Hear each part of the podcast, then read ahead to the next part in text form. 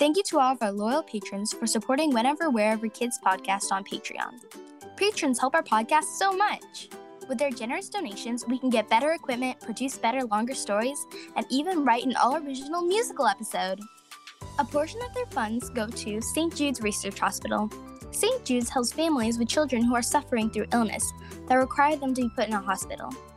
But what is special about St. Jude's is that families never receive a bill. You may say, that can't be right, but it is. St. Jude's is completely run on donations. So, if you would like to support us, St. Jude's Research Hospital, and get tons of perks like ad-free early episodes, bonus content, and a shout out on the show, check us out on patreon.com slash whenever wherever kids podcast. Thanks! Now on to the show.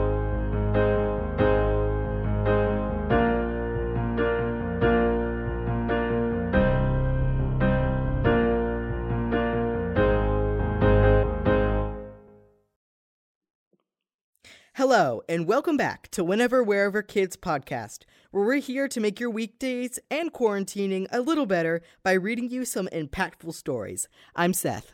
And I'm Mia. I hope everyone is getting the most out of their confinement. I know I am. I came up with the new joke of the week. This week's story is about a girl who, when Whoa, whoa, whoa, whoa, whoa, Seth. Don't be too hurried. We still have the joke of the week to get to. do we, uh, do we really? Why, yes, indeed, we do. Why'd the chicken cross the road? Seth? Why? Social distancing! Oh, that one's relatable. Amen. Well, to ease that boredom, here is this week's story Janine's Time in the Woods, Part 1.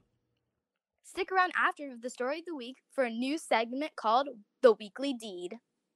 Into the story verse.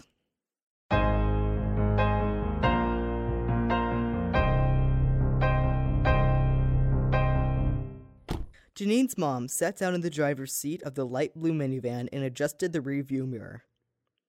All right, Thompson family, who's ready for our annual camping trip?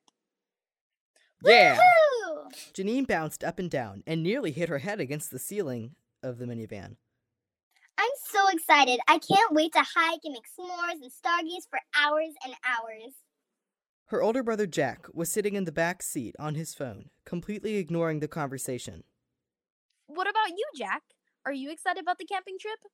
You're the one who came up with this idea all those years ago, after all. Yeah, I guess. Jack mumbled.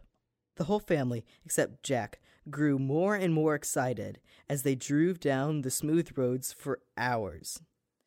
But Jack slid further and further down in his seat. Janine, please get Jack's phone, her dad whispered, so Jack couldn't hear him. Janine nodded, waited a few seconds, lunged over to her brother diagonally, and snatched his phone. Give it back! I'm good. We are officially screen free. All of the family's phones, iPads, and smartwatches were shut down and stowed away in the glove compartment as the car rolled into the camping's parking lot. I lied. I, I don't want to be here. Can we just go back home? We know, Jack. And no, we started the Thompson family camping trip to grow closer as a family. Now get your camping bag and let's move. Each family member strapped on a camp bag and started walking down a dirt path, searching for a great spot to set up camp, playing I Spy, One Word Story, Guess the Animal Noise, and other games along the way. About an hour later, they found the perfect place for all their camping needs. The spot had a cheerful and bubbling creek full of crystal clear water. There was also shade from the assortment of trees, but at the same time patches of sun for sunbathing or picnics. To top it all off, it was relatively flat, just right for setting up tents. When they had plopped their heavy camp bags down, nearly spilling over with supplies, onto the ground, Miss Thompson divvied out the various tasks to everyone in the family that needed to be completed to set camp up. Janine, your job is to find about 20 rocks twice the size of your fist and put them in a large ring for our fire pit. Then go help Daddy set up the tents. Jack, firstly, you need to improve your attitude, or you will be doing all this work by yourself. Second, you need to collect firewood and kindling. Make sure it is dry and dead. I'm going to purify some water. As Janine turned to skip off, her dad stopped her. Janine, sweetie, don't leave the side of me or mommy. We don't want you to get lost. Okay, Dad. Now, Jack was not as enthusiastic as Janine was. He walked around a five foot radius, picking up tiny little twigs that, if lit on fire, would burn for about 30 seconds and then sputter out.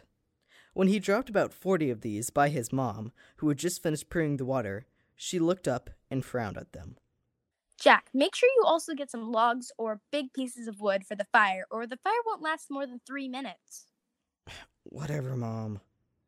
Jack said as he turned around, rolling his eyes and heading down a trail for some good logs. Go get firewood. Or the fire won't last more than three minutes, Jack said in a mocking tone as he picked up some dry logs to bring back to the camping spot. Jack walked down the trail for about 15 minutes before he made it back to camp. He dropped the logs he collected right by the twigs he had gathered earlier. Hey, Jack, since you're done collecting firewood, do you want to help me and Dad set up the third tent? Janine asked with a beaming smile. No offense, Junie, but I don't really care. At all, actually. I have to go collect firewood, so just leave me alone. Janine's feelings were officially hurt. Her brother was being moody and mean when he was usually somewhat kind and considerate. But Janine decided that she would not be talking to her brother anymore, and that he would know. But what Janine didn't know was what Jack was doing right now. Jack turned around, rolling his eyes, and headed down a trail to look for some more logs. Mom is annoying, Dad is annoying, and Janine, she is super annoying. Mom says a fire of twigs won't last more than three minutes. Well, this fire won't last for more than three seconds. He set all of his firewood in a creek, completely soaking it and rendering it incapable for use. All right, everyone, grab your swimsuits. Time to go to the lake. Woo! Yeah, lake time. And after changing into their swimsuits, the family started towards the lake. After some games of Marco Polo, who can make the biggest splash, and multiple races, they met an eagle family and made a whirlpool by swimming in a circle over and over and over again. But officially, the sun started to dip under the trees, and they had to return to camp. Jack went a little ahead, pulled the wood out of the creek, shook all the excess water off of it, and placed it by the fireplace. Twenty minutes later, the whole family was sitting around the fire pit, looking at Mr. Thompson, who looked really puzzled. The firewood isn't lighting, he said, as he put away the lighter he had just been using. I wonder why. Mr. Thompson said, as he started to pick up one of the logs. The firewood is wet. The parents started to converse about what to do. Maybe we should collect some firewood and have Janine and Jack stay here. I don't want them to stay here by themselves. Her parents were busy talking and didn't notice her leave. But Jack, who was feeling a little guilty about the firewood, did. Instead of going to his parents, Jack decided to go after Janine himself. Janine! Where are you?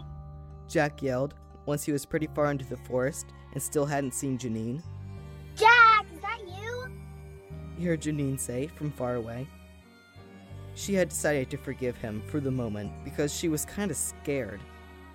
Yeah, stay there, I'm coming! Jack yelled. Jack and Janine continued to talk as he followed her voice further into the forest. About five minutes later, he found Janine. You are super lucky I found you. You could have gotten lost, or a bear could have eaten you, or, or something. Don't wander off again, okay? Okay, Jack, I found some firewood, so let's head back to camp. Which is this way. Or is it this way? Oh, that's why you wandered off. But I thought camp was that way. No, I thought it was. Jack, are we? Yes, Janine. We're lost.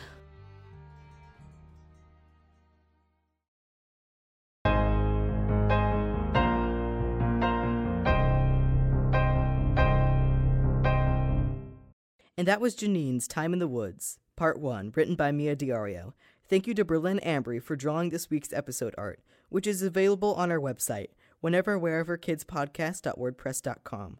You can also find information about our team, where to listen, and how to contact us. You can contact us at wwkp20 at gmail.com. That's wwkp20 at gmail.com. Email us about anything. You can email us your jokes, your story ideas, questions you have, or your stories from our new segment, The Weekly Deed. We will never share, store, or sell your information.